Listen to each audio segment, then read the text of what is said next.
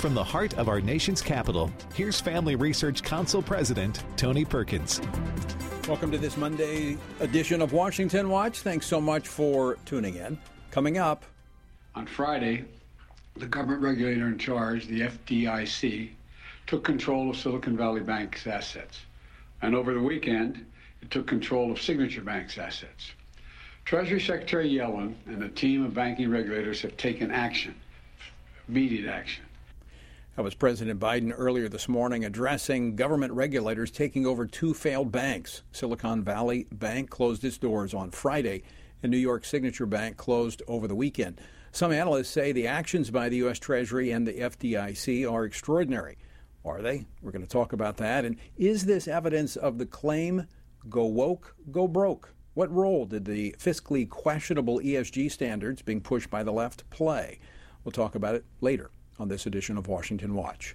And while the legacy media is downplaying the new select subcommittee on the weaponization of the federal government, panning it as off to a weak start, last week's hearing on the Twitter files is revealing much more than some may want you to know about. As time went on, we learned that actually there's a whole complex of organizations and NGOs a lot of them are state funded, some of them are entirely state funded, that are sending huge lists of names to these companies. That was journalist Matt Taibbi, who testified last week before the Select Committee. That clip was from an interview over the weekend with Dan Bongino. An example of the information coming from the Twitter files via the Select Subcommittee is who is funding this censorship complex. NewsGuard and the Disinformation Index are both U.S. government funded entities who are working to drive advertiser revenue away from disfavored publications and towards the ones that they favor. That was Michael Shellenberger last week before the House Select Subcommittee. Colorado Congressman Ken Buck is already digging into this nugget, calling on Secretary of State Antony Blinken to explain his funding of efforts that are attacking the free speech of Americans. That's coming up later on this edition of Washington Watch. And have you seen it? the Jesus Revolution. You see, the drugs, it's a quest. For what? For God. How can you not see that? There is an entire generation right now searching for God. That was a clip from the movie that is making history. How is it making history? Well, the director, Jon Irwin, joins us later to explain. Our word for today comes from Jeremiah 44. Behold, I am watching over them for disaster and not for good, the Lord said. All the men of Judah who are in the land of Egypt shall be consumed by the sword and by famine until there is an end of them. And those who escape, the sword shall return from the land of Egypt to the land of Judah, few in number. And all the remnant of Judah who came to the land of Egypt to live shall know whose word will stand, mine or theirs. After the destruction of Jerusalem, the survivors wanted to flee to Egypt despite a clear message from God not to go. They claimed their disobedience and idolatry would lead to their deliverance and delight, but God declared their disobedience to Him would lead to destruction and death. God said, Guess whose word will stand? You never want to wager against the word of God. It is God's word, His truth, that will triumph. To join our daily journey through the Bible, go to TonyPerkins.com. House Republicans are helping to bring more accountability to Washington and doing so through various committees and subcommittees, including the Select Subcommittee on the Weaponization of the Federal Government. On Friday, House Judiciary Chairman Jim Jordan and ranking member of the Senate Committee on Commerce, Science, and Transportation, Ted Cruz, sent a letter to the Federal Trade Commission raising questions about the agency's conduct. The letter came after the Weaponization Subcommittee released an alarming report about the FTC's harassment of Twitter during the time that Elon Musk was working to acquire the company. It also came after Thursday's hearing on the Twitter files, where Republicans dug deeper into what has come to light since Musk's acquisition of Twitter. Is the new subcommittee doing more than just ruffling feathers? I think it is. Joining me now to discuss this is Congresswoman Harriet Hageman. She serves on the Select Subcommittee on the Weaponization of the Federal Government. She represents Wyoming's at large district. Congresswoman, welcome back to Washington Watch. Thank you, Tony, for having me. It's wonderful to be here. Well, let's start off with last week's Twitter file hearing. Uh, it was a bit explosive, I think. Uh, it was the second hearing since its creation. What were your takeaways from that hearing? A couple of things. One is the Democrats are no longer pretending about whether they care about the Bill of Rights or not. It was very clear that the members of the, uh, of the uh, opposing party does not believe that we have, they do not believe that we have a First Amendment right to speak. They do not believe that we have a First Amendment right to hear. And as importantly, what came out during the course of that hearing was they do not believe that there is a freedom of the press. It was stunning to me how they attacked the witnesses, both of whom are avowed Democrats and supporters, or at least voted for Joe Biden. It was stunning to me at how they attacked everything associated with bringing transparency to what has, has, has happened in terms of the federal government weaponizing uh, against conservatives and um, you know against the freedom of speech. So for me, it was a revelation that we are no longer dealing with an opposition party that agrees with us on certain basic foundational uh, uh, issues, which is that the Bill of Rights are sacrosanct. What we are dealing with is an, op- an opposing party that wants to do away with the civil liberties that are guaranteed to us by that Constitution. That is alarming. Uh, when you see a party that is committed to trampling upon First Amendment freedoms. Another takeaway for me as I watched the hearing and uh, read some of the testimony is that the you know the FBI's interaction with Twitter, which has been a focal point of uh, the information that's come forward since the Twitter files, that's just the tip of the iceberg. I mean, we've seen uh, the FTC, the Federal Trade Commission's interactions, and uh, what was revealed in the report that came out last week. Uh, speak to that issue. Well, one of the things that was very interesting is that the way that the FBI went about this was that they would contact Twitter we know that they did it with the other social media companies as well. We just don't have the records at this point. But they would contact Twitter and they would send an entire list of people that they wanted to have their tweets removed. And Matt Taibbi in your previous clip referred to this. And what they would say is these tweets appear to violate your terms of service. Now, why in the world is a federal agency, and most specifically the FBI, probably the most powerful uh, uh, organization, agency in the country that can go after people for criminally, why in the world would the FBI be concerned about enforcing a company's private term of service? Obviously, the First Amendment is much broader than any term of service between myself and Twitter or myself and Facebook. Yet that's how they convinced Twi- uh, Twitter to take down these tweets, is they would say these tweets don't appear to be illegal. They don't violate the First Amendment. They don't have any kind of a federal nexus, uh, other than that we want them taken down because we disagree with what is being stated. And they use the term of service, the terms of service to do that. We've also learned that the FTC has been targeting Twitter and Elon Musk since he uh, since last fall, at least, uh, harassing him for his efforts to purchase this company and bring some transparency to what has been going on between these social media companies and the federal government.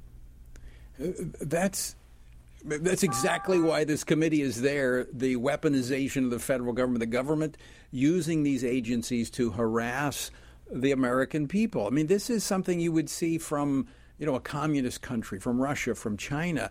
This is happening right here in the United States. Now, I know you're a seasoned attorney. You've taken on the federal government uh, back in your home state of Wyoming. And so I'm, I'm, not asking you to prejudge anything, but based upon what you have seen thus far, is there a good chance we're going to see someone held accountable in our government for violating the First Amendment freedoms of Americans? There needs to be somebody held accountable. The people who have done this need to be held accountable. And it's why I have repeatedly said that we need to not just look at the FBI as an agency, we need to be naming names. We need to identify the individuals that were involved in this suppression of people's First Amendment rights, and they need to be prosecuted for their effort to do so. The individuals that they targeted should bring a First Amendment lawsuit against the federal government under Section 1983 and they ought to see damages as well as attorney's fees. So, yes, I want people to be held accountable. I want the agencies to be held accountable, but I want the individuals in those agencies to be held accountable because it is the only way we're going to be able to stop this kind of nonsense in the future. And of course, some of this being criminal, it's going to be difficult to get the Biden administration to get their Department of Justice to take any action. So we're going to have to look to the courts uh, to That's be right. the remedy here for the uh, aggrieved parties. That's right. Uh, but again, there are mechanisms, there are avenues to do that. And I am hoping that the people who were targeted by the FBI and other agencies uh, are willing to proceed and bring lawsuits against the, the federal government uh, for violation of their First Amendment rights. So, what should we be looking for next, Harriet, coming from the uh, the select subcommittee on the weaponization of the government? Well, we continue to delve into these First Amendment issues. Twitter is just one of the companies that they were working with, as I mentioned before. We have U.S. senators that were targeted by the FBI as they attempted to expose what was on the Hunter Biden laptop. Most specifically, whether there, whether we know that that Joe Biden was involved in his involvement with uh, foreign countries and taking funds from foreign countries. Uh, we we had the testimony from Tulsi Gabbard. We also need to be addressing this from the standpoint of surveillance. We know that the federal government has been surveilling us on a lot of different levels. And one of the ways that they've been doing it is contacting these social media companies. And these social media companies, without any kind of a, a search warrant or any adherence to the Fourth Amendment, have been turning over per, uh, personal data. So I think surveillance is another issue that we need to look into as to why our federal government has been weaponized against us individually. And again, I know I sound like a broken record, but it is a violation of the first of the, of the Constitution of the United States of America for the federal government to be engaging in these behaviors. Well, you have to keep repeating it until people actually hear it and do something with it. So I would say be a broken record. This is so fundamental to the future of this country. If we don't get this right, we cannot correct the other problems in our country. So you're absolutely right to focus on this. Now, uh, we just have about a minute and a half left. I want to switch gears very quickly.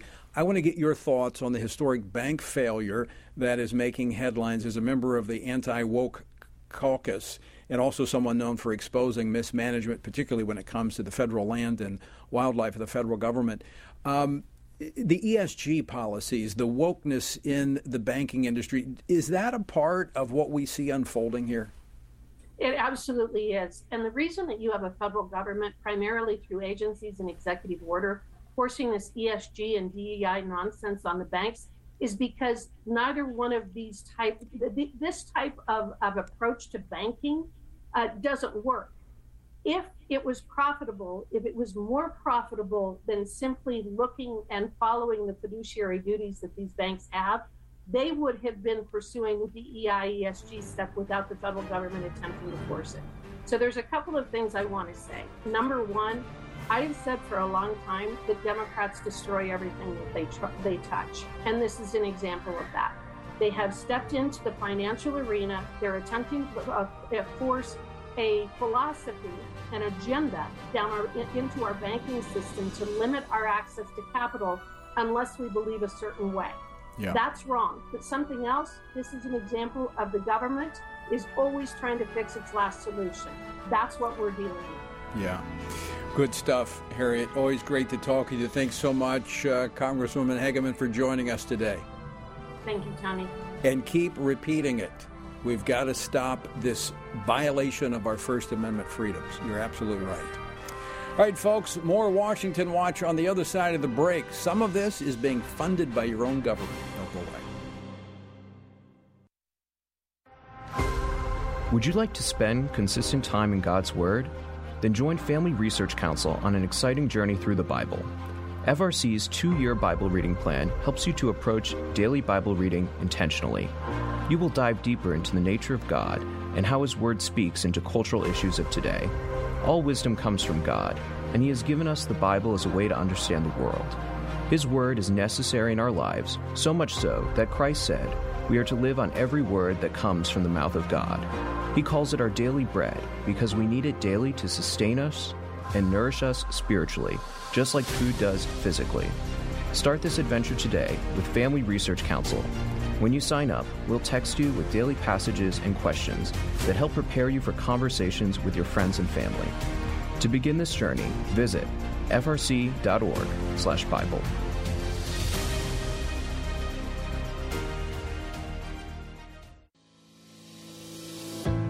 1 Peter 3:15 instructs us to always be prepared to give an answer to everyone who asks for a reason for the hope that we have.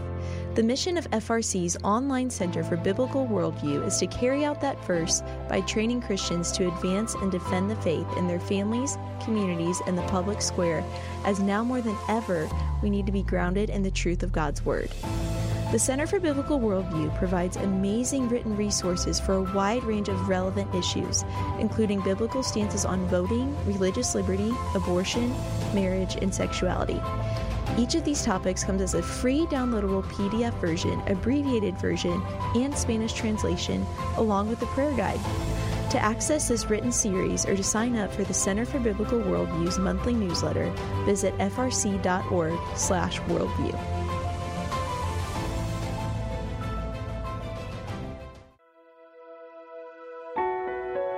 Did you know that from as early as 12 weeks, and certainly by 20 weeks, an unborn child can feel pain? Did you know the issue of pornography is growing among women? Did you know that pornography, sex trafficking, and abortion are all linked and on the rise across the globe? Issues such as pornography, human trafficking, drug legalization, and abortion are all violations of human dignity and have resulted in the devaluation of human life in our culture. Family Research Council stands firm on the principle that every life has value, ought to be respected, and has been designed for a unique purpose. Educate yourself on the harms of pornography, human trafficking, and abortion so that you can offer hope and help. Learn more at frc.org forward slash life.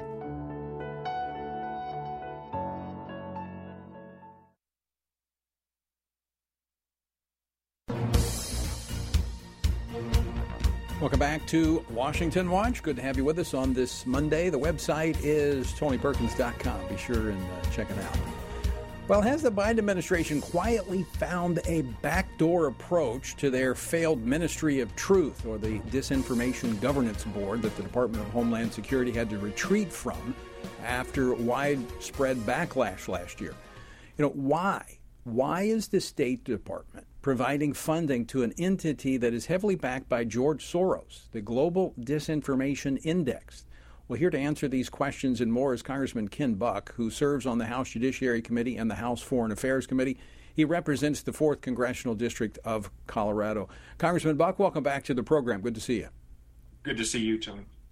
Now, last week you sent a letter to the Secretary of State Antony Blinken on this topic, and it was actually a subject matter in last week's uh, hearing uh, before the uh, Select Subcommittee. I want to play a clip of Matt uh, Taibbi and what he had to say over the weekend about this uh, kind of network of entities that are out there that you are pressing in on. Play clip number four, please.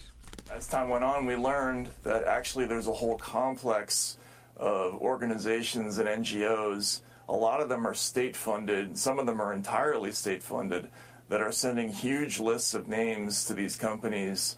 Uh, and, and those that's the primary route by which people are taken off uh, places like Twitter or Facebook or um, any social media site.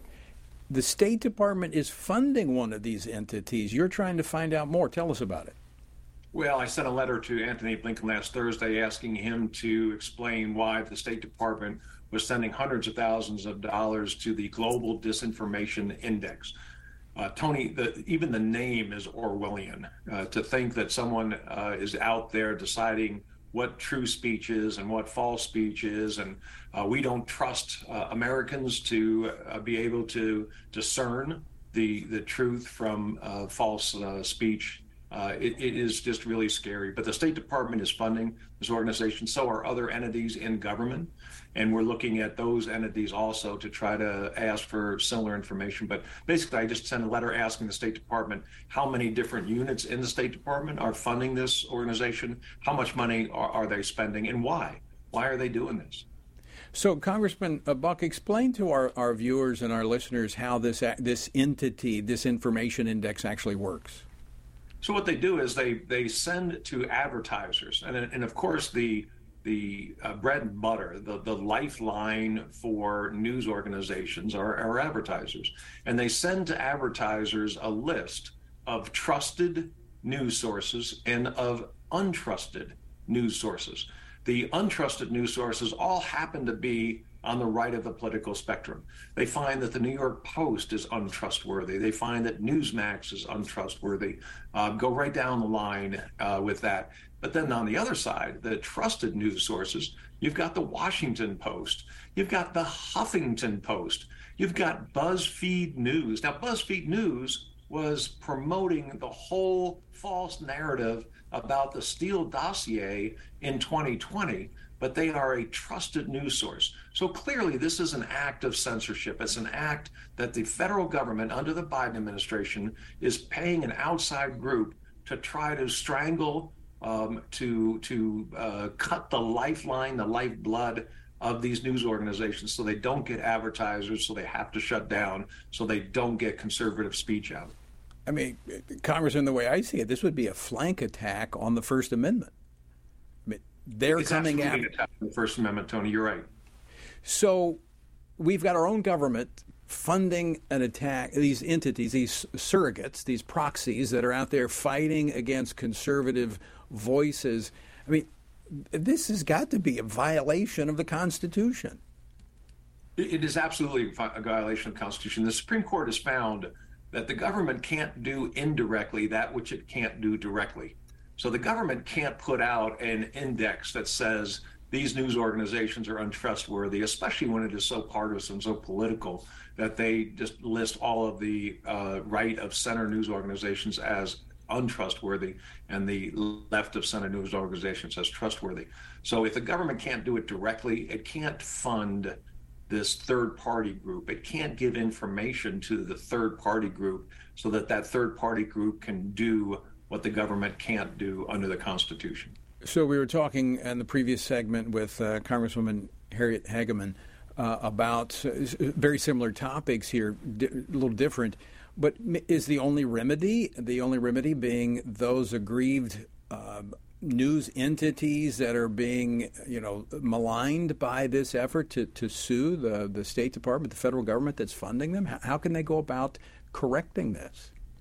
Well, they can certainly do that, and and uh, certainly uh, the uh, the House and Senate have the power of the purse and can shut down these entities. Obviously, uh, in, in at no point in time did I ever vote to fund a global disinformation index. So the, mm-hmm. the State Department has far too much money. If it's able to just kick five hundred thousand dollars out to a uh, a third party entity without any uh, congressional oversight, that's a serious problem. But the real answer, Tony, the real answer comes in a year and a half when people yeah. get to the ballot box yeah. and get to vote for president and get to change this administration so that we don't have woke individuals in the cabinet running these agencies and trying to, to censor American speech. That that is absolutely correct. That is the remedy for all this because I know you're making a list as a you Republicans are making a list of all of these things that are being funded by the Biden administration. I mean, it is going to be a free for all when you go to the whether it's the debt ceiling, the the the appropriations process. There is so much stuff that are outside the boundaries. I'm not sure how you're going to be able to work through the entire list. Well, I tell you, uh, it, it, would take a decade to work through the entire list, but certainly getting a start on that is is absolutely critical. And telling the American people, you know what, with Republicans in charge, we're going to be cutting these wasteful programs. We're not going to be creating the amount of debt that we have now. We're not going to be raising interest rates because of this huge amount of debt um, and the inflation that it causes. We're not going to be putting more regulatory burden on your back we get that message out, I think we'll be very successful. A year and a half cannot come too soon. Uh, Ken Buck, great to see you. Thanks so much for taking time to join us on this Monday. Thank you. Well, folks, it, it, really does come down to this. There's such a stark contrast between the two parties when it comes to their policies and, and how the left, and, and, and Harriet made this point earlier, shocking how aggressive the left has become in attacking fundamental freedoms that at one point were beyond, I mean, they were beyond debate among both parties. All right, coming up, the Jesus Revolution movie is still making waves, not just in terms of box office figures, but in lives impacted. The director, Jon Irwin, joins us next. Are you a university student? Do you know a university student, specifically one who wants to grow as a Christian leader to positively influence public policy and the culture? Look no further. Family Research Council has a life changing 12 to 15 week internship program that has prepared and equipped students to take the next step in their professional journey. With a speaker series focusing on careers and callings, lectures from prominent conservative leaders, and weekly biblical worldview training, students will grow in personal and professional development. Interns have the opportunity to work in policy, communications, event planning, and more. They will gain real world experience working directly with our experts who will guide them in pursuing careers of influence so that they can make a difference wherever God calls. This paid internship offers fully funded housing in the heart of downtown DC, giving you the chance to experience our nation's capital. Visit frc.org/internships to apply.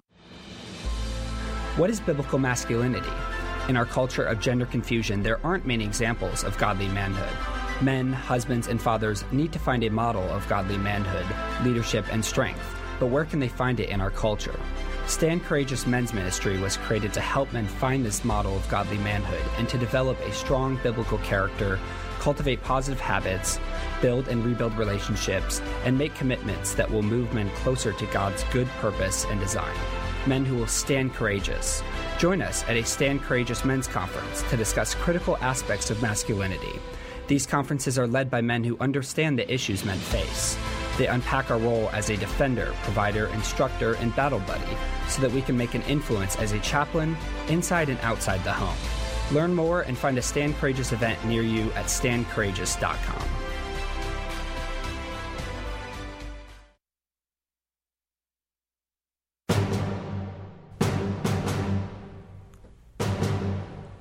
for tuning in for this Monday edition of Washington Watch. Great to have you with us. All right, the new film Jesus Revolution is continuing to make an impact with stories that changed lives since it hit the theaters three weeks ago. I mentioned it on Friday that if you hadn't seen it, you needed to go see it because it was a fantastic, fantastic movie. And it's, it's now going global with plans to open in countries including Singapore, Indonesia, Australia, New Zealand in the weeks to come. So, how has God used this film so far? And what else could be ahead? Joining me now to talk about the movie is the director Jon Irwin, who, by the way, is the first filmmaker in cinematic history to achieve four A plus cinema scores, something that even Steven Spielberg hasn't done. Jon, welcome to Washington Watch. Tony, I appreciate you having me, and uh, yeah, I do have four a plus cinema scores, but uh, I'm not as successful hiding from my children. We, we're, we finally uh, we finally gone to the beach after working really hard on the film for three weeks, and so um, so I don't know. I give this interview about a thirty percent chance of being cracked by by a six year old, but but it's good. Hey. It's good to work really hard on a movie that get away. That's all right. You deserve a break because I tell you what, the movie was phenomenal. I uh, the family watched it. We uh, we set the. I mean, it was just great. It was moving. So let's, uh, for those who aren't aware, I've talked about a little bit, but you're the first interview we've done on. How did the story of Jesus Revolution originate? Well, this is the amazing thing about the timing of this movie is I bought uh, the Time magazine um, uh, cover story on eBay in 2015. I was researching a film called Woodlawn at the time, before we did I Can Only Imagine, and I was so moved. You know, about five years earlier, Time had the first um, cover with no picture. It was just a black uh, background, red text, and it said, "It says, is God dead?"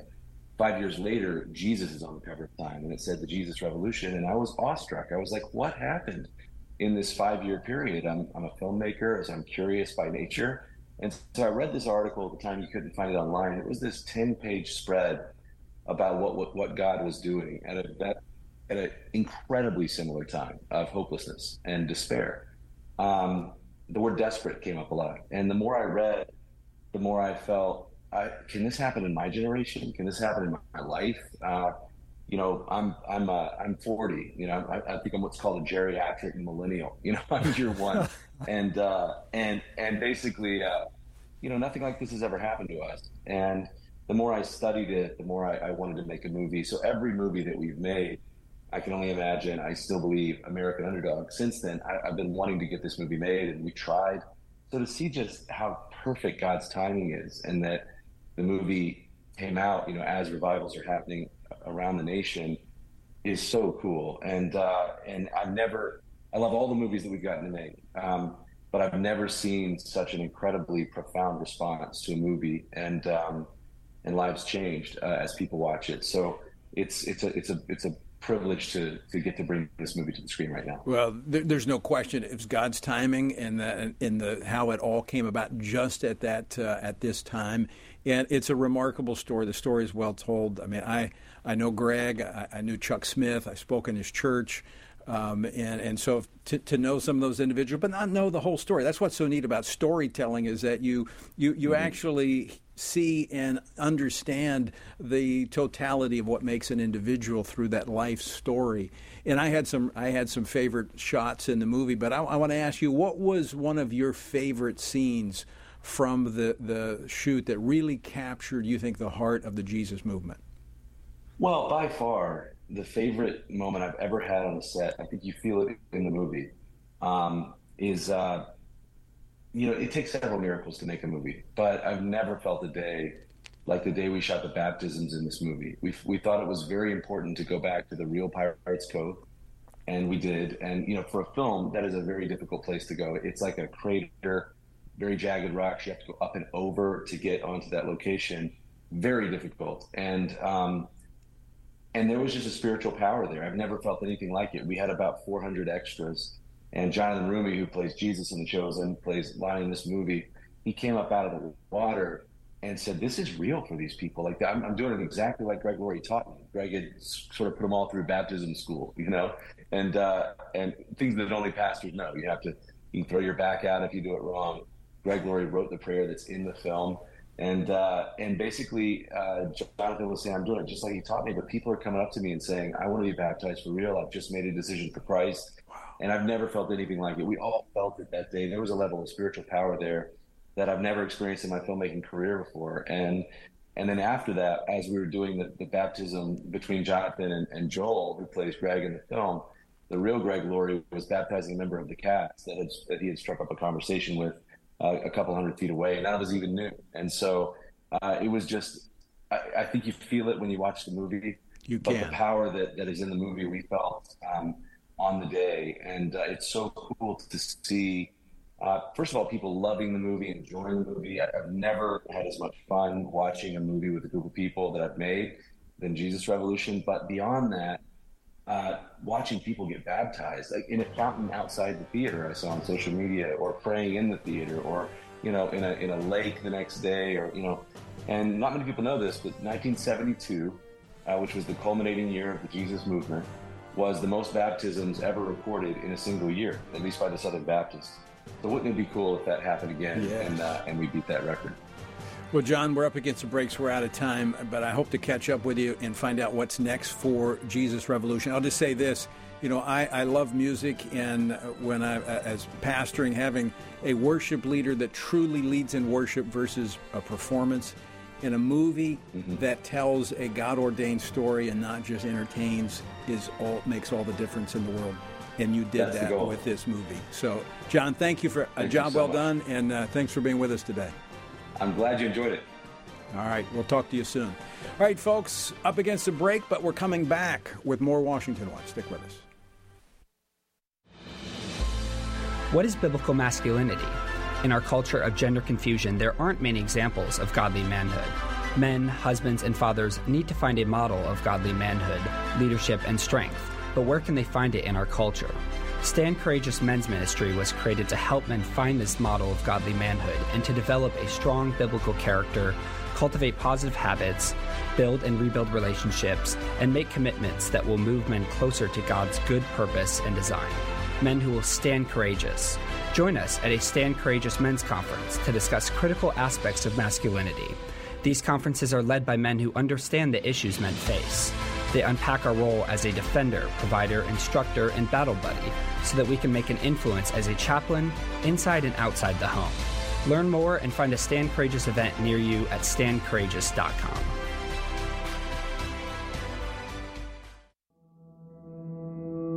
With the increase in tech censorship of conservatives and Christians, Family Research Council created a tech subscription platform to be sure we don't go completely dark due to censorship. It is important to us that we stay connected with you and that you stay informed. So if we get canceled, you can still access updates on faith, family, and freedom. How?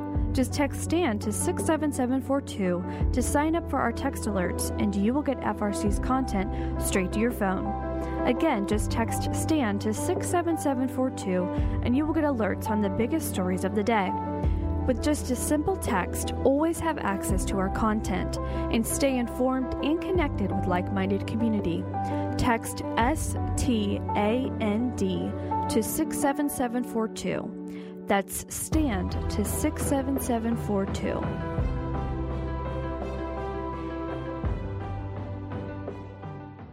Are you a university student?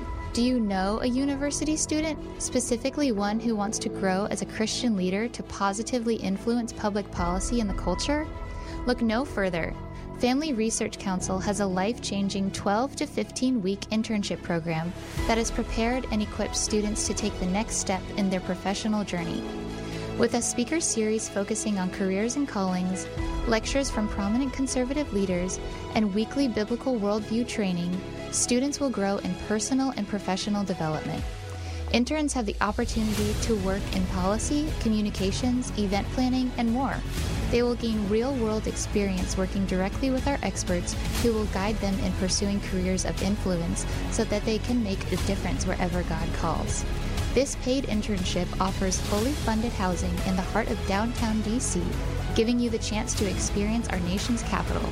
Visit frc.org/internships to apply.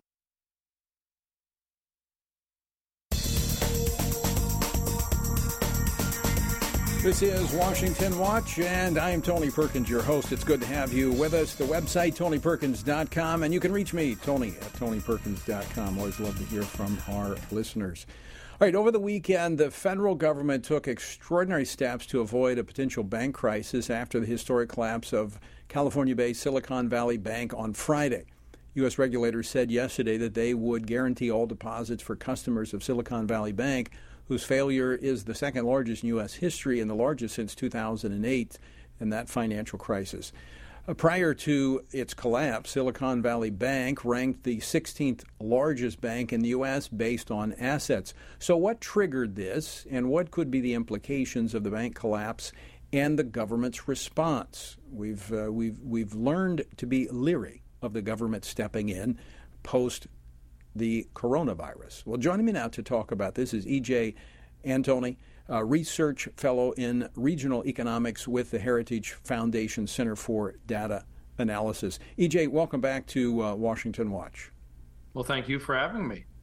So, for those uh, you know that really hadn't been paying attention over the weekend, um, explain exactly what happened. Kind of break that down for us, will you? Certainly. So we're talking about a bank that essentially put itself into an incredibly risky position. In fact, I would go so far as to say it put itself in a position that doomed it to failure. It was only a matter of time before it would eventually collapse. And that's exactly what happened. So that the bank had more claims uh, for deposits than it actually had money to give to customers. At which point, federal regulators stepped in, closed the bank, and now we have a full fledged bailout, unfortunately, where people who had money in this bank, which was not guaranteed, now it has become guaranteed, but at taxpayer expense. So you said this was based upon their actions, their policies. It was almost guaranteed to fail. What were they doing? So what they did is they basically relied on interest rates staying incredibly low, more or less forever, which obviously could not happen. Eventually, rates had to rise. And when that happened, uh, they were hit on two sides, both in terms of, of their depositors who needed to take cash out of the bank as interest rates rose, but then they were also hit from the standpoint of the investments that they had. In other words, where they put their money was also dependent upon low interest rates. And as interest rates rose, those investments actually lost money. So at the very moment that they needed to sell investments in order to get cash to pay depositors, those investments had lost value. So they could get a minimal amount of cash and they very quickly were upside down, or in other words, insolvent. EJ, um, to me, that just doesn't make sense. Why would they do that? I mean, that, as you said, that, that almost guarantees failure. So why would they do that? Were they not? I mean, did they take their hands off the wheel? Were they distracted by the ESG, the the woke uh, uh, policies that the left is pushing? That they were more focused on other things rather than their fiduciary duty? Well, I think it speaks volumes when this institution, for example, had a diversity officer, but it hasn't had a risk management officer for the better part of a year. I mean, again, that just speaks volumes about where these people's priorities were. But furthermore, this bank actually had financial instruments which served uh, as as a hedge essentially against interest rates going up. In other words, they were protected, but they sold those financial instruments in about December of 2021. So they increased their leverage and increased the riskiness of their position quite knowingly, which again is all the more reason why taxpayers should not be bailing out poor management who knew what they were doing and knew the risks which they were assuming. So it goes back to what I said in the open. I mean, we've kind of grown leery of government movements like this because when government goes to bail out, there are unintended consequences, as we've seen with the uh, infusion with the American Recovery uh, project of, uh, of Biden and these trillions of dollars that have been pumped into the economy that have caused interest rates to go up, inflation to, to soar. So, I mean, what might be the unintended consequences here? Oh, goodness. It, it is really difficult to overstate the amount of moral hazard that has been created here. In other words, the incentive that we have now provided for bad actions. There's literally zero incentive now for either depositors or banks to care about the safety of deposits. Why? Because the Federal Reserve now will jump in and bail anyone out as soon as things go south. So we are creating more systemic risk not less here. Furthermore, this entire situation was only made possible by the fact that the Federal Reserve kept interest rates far too low for far too long, which flooded the entire system with trillions of dollars of low interest rate bonds, which was one of the key instruments behind uh, all of the banking uh, problems that we're seeing right now in these collapses. So they just kind of assumed this was going to go on forever and we can use this cheap money and uh, there's never going to be a day when things would change. So they, I think, just kind of got lost in in that, not using good economic principles and insight uh, to plot a way forward. So l- let me ask you this, EJ. Uh, we've seen this now with two banks. There's, you know, the, the the industry is unsettled. How how widespread is this? Is this isolated to a few knuckleheads out there with uh, uh, you know, green eye shades, or is this is this more widespread?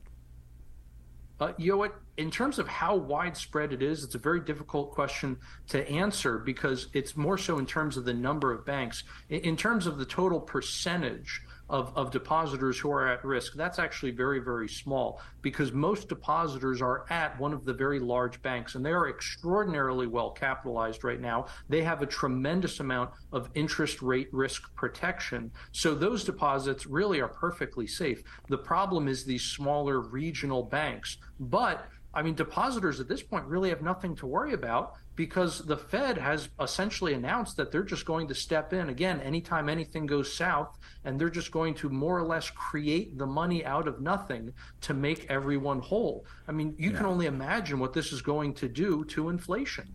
Well, you know, that's become the government's approach to everything. And I, I, I use a, another completely different area to analogize, but that would be how we've responded to uh, natural disasters. I recall back in my home state of Louisiana after Katrina, and uh, you know George W. Bush was kind of shamed into just throwing um, billions of dollars into that situation in, in Louisiana, and it was not well spent.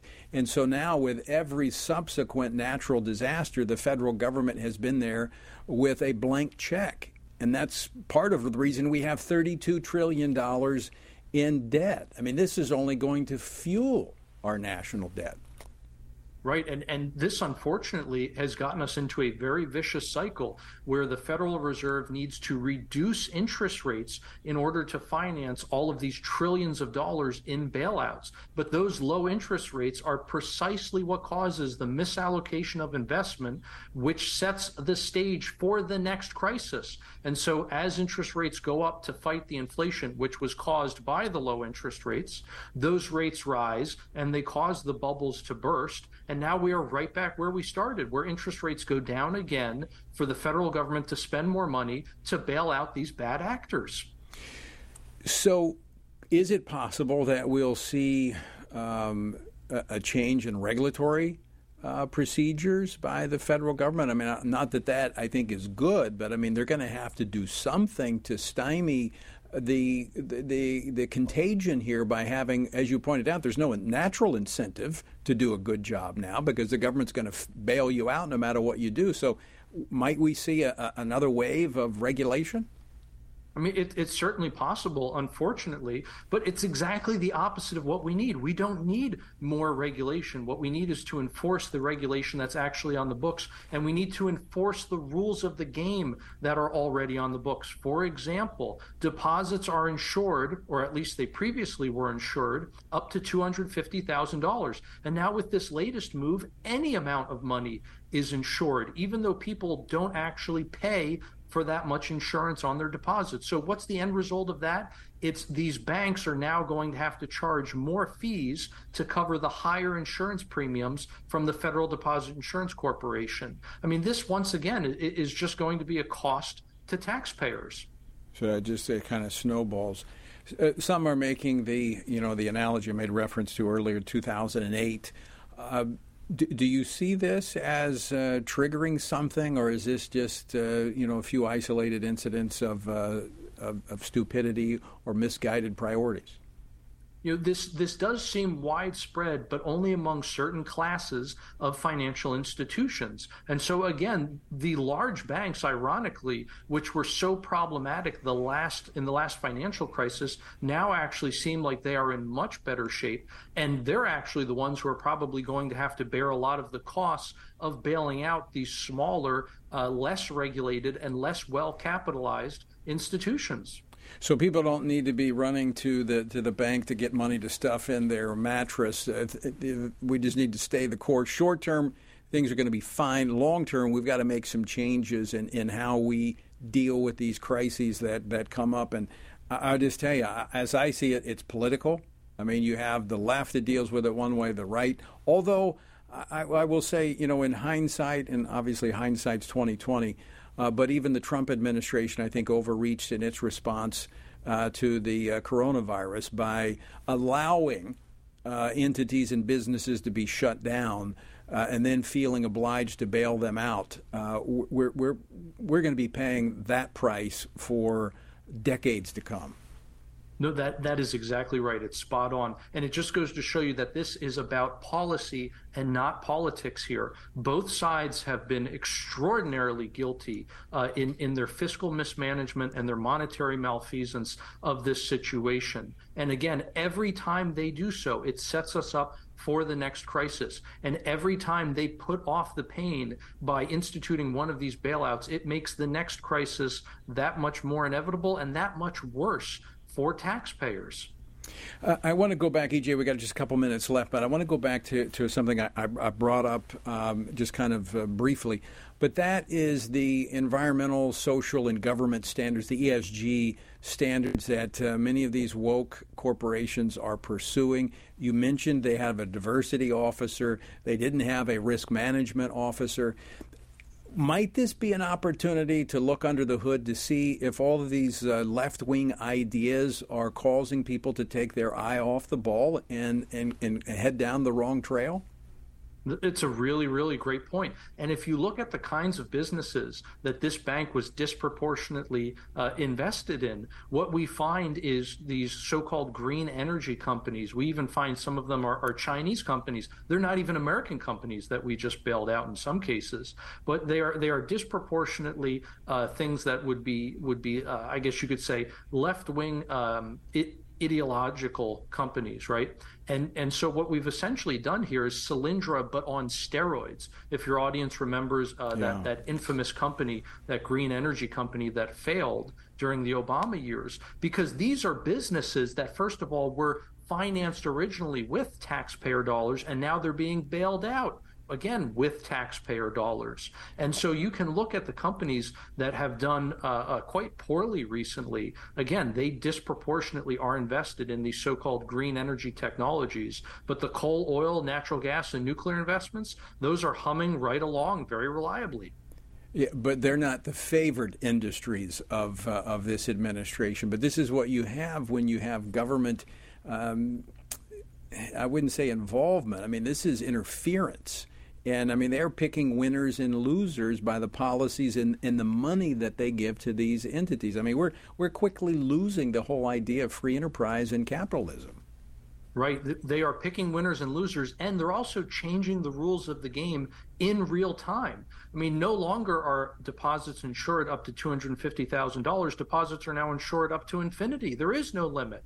But wow. what they've done essentially by changing the rules of the game is they're changing the reward for risk management. Right. And so now all of these companies that, that were very, very prudent are actually being punished. They're punishing prudence and they're providing an incentive for insolvency and and the the, the uh, you know the families that are having to pay some of the bank uh, fees are going to be uh, you know part of having to pay the tab for uh, for this. It's going to be harder to do banking. Uh, EJ Antoni, thank you so much for uh, joining us. Very enlightening, very informative. appreciate you stopping by today. Well, thank you for having me. All right. Well, folks it's uh, some good news. I mean, it's not uh, the widespread contagion that many have been talking about. Of course, in, in, the news, if it bleeds, it leads. They want to scare you. The fear mongering uh, knows no end. But it does show, it does show how desperately we need to return to responsible policies in this country and not bailing everyone and everything out when they do things that make no sense. All right. Thanks so much for joining me today. And uh, Lord willing, we'll be back tomorrow for another edition of Washington Watch. Until then, let me leave you once again with the encouraging word of Apostle Paul. If, well, we've actually, I got a little more time left. I was just informed. Ah, I was ready to go out early. But let me finish my thought. We're going to talk some more about this tomorrow. We're going to actually have. Uh, uh, Warren Davidson, member of the House Finance Committee, is going to be joining us to talk about what Congress might be doing to address these woke policies, the ESG policies, that are driving some of these bad decisions. So we're going to take a look at that tomorrow as well as some more. So be sure and tune in for another edition of Washington Watch. And in the meantime, check out the website, tonyperkins.com. Resources there for you. Follow up with our guest. And you can, uh, let me put another plug while I have 10 seconds left, to join me each morning at 8:44 a.m. for Stand on the Word. You can join me on Facebook or at tonyperkins.com. All right, now my time is gone. That rarely happens. Until next time, I leave you with the encouraging words of the Apostle Paul found in Ephesians 6, where he says, When you've done everything you can do, when you've prayed, when you've prepared, and when you've taken your stand, by all means, keep standing.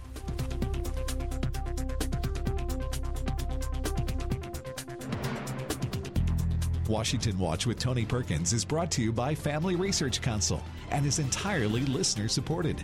Portions of the show discussing candidates are brought to you by Family Research Council Action. For more information on anything you've heard today, or to find out how you can partner with us in our ongoing efforts to promote faith, family, and freedom, visit TonyPerkins.com. Also, to leave a comment about Washington Watch, call our watch line at 1 866 372 7234. That's 1 866 372 7234.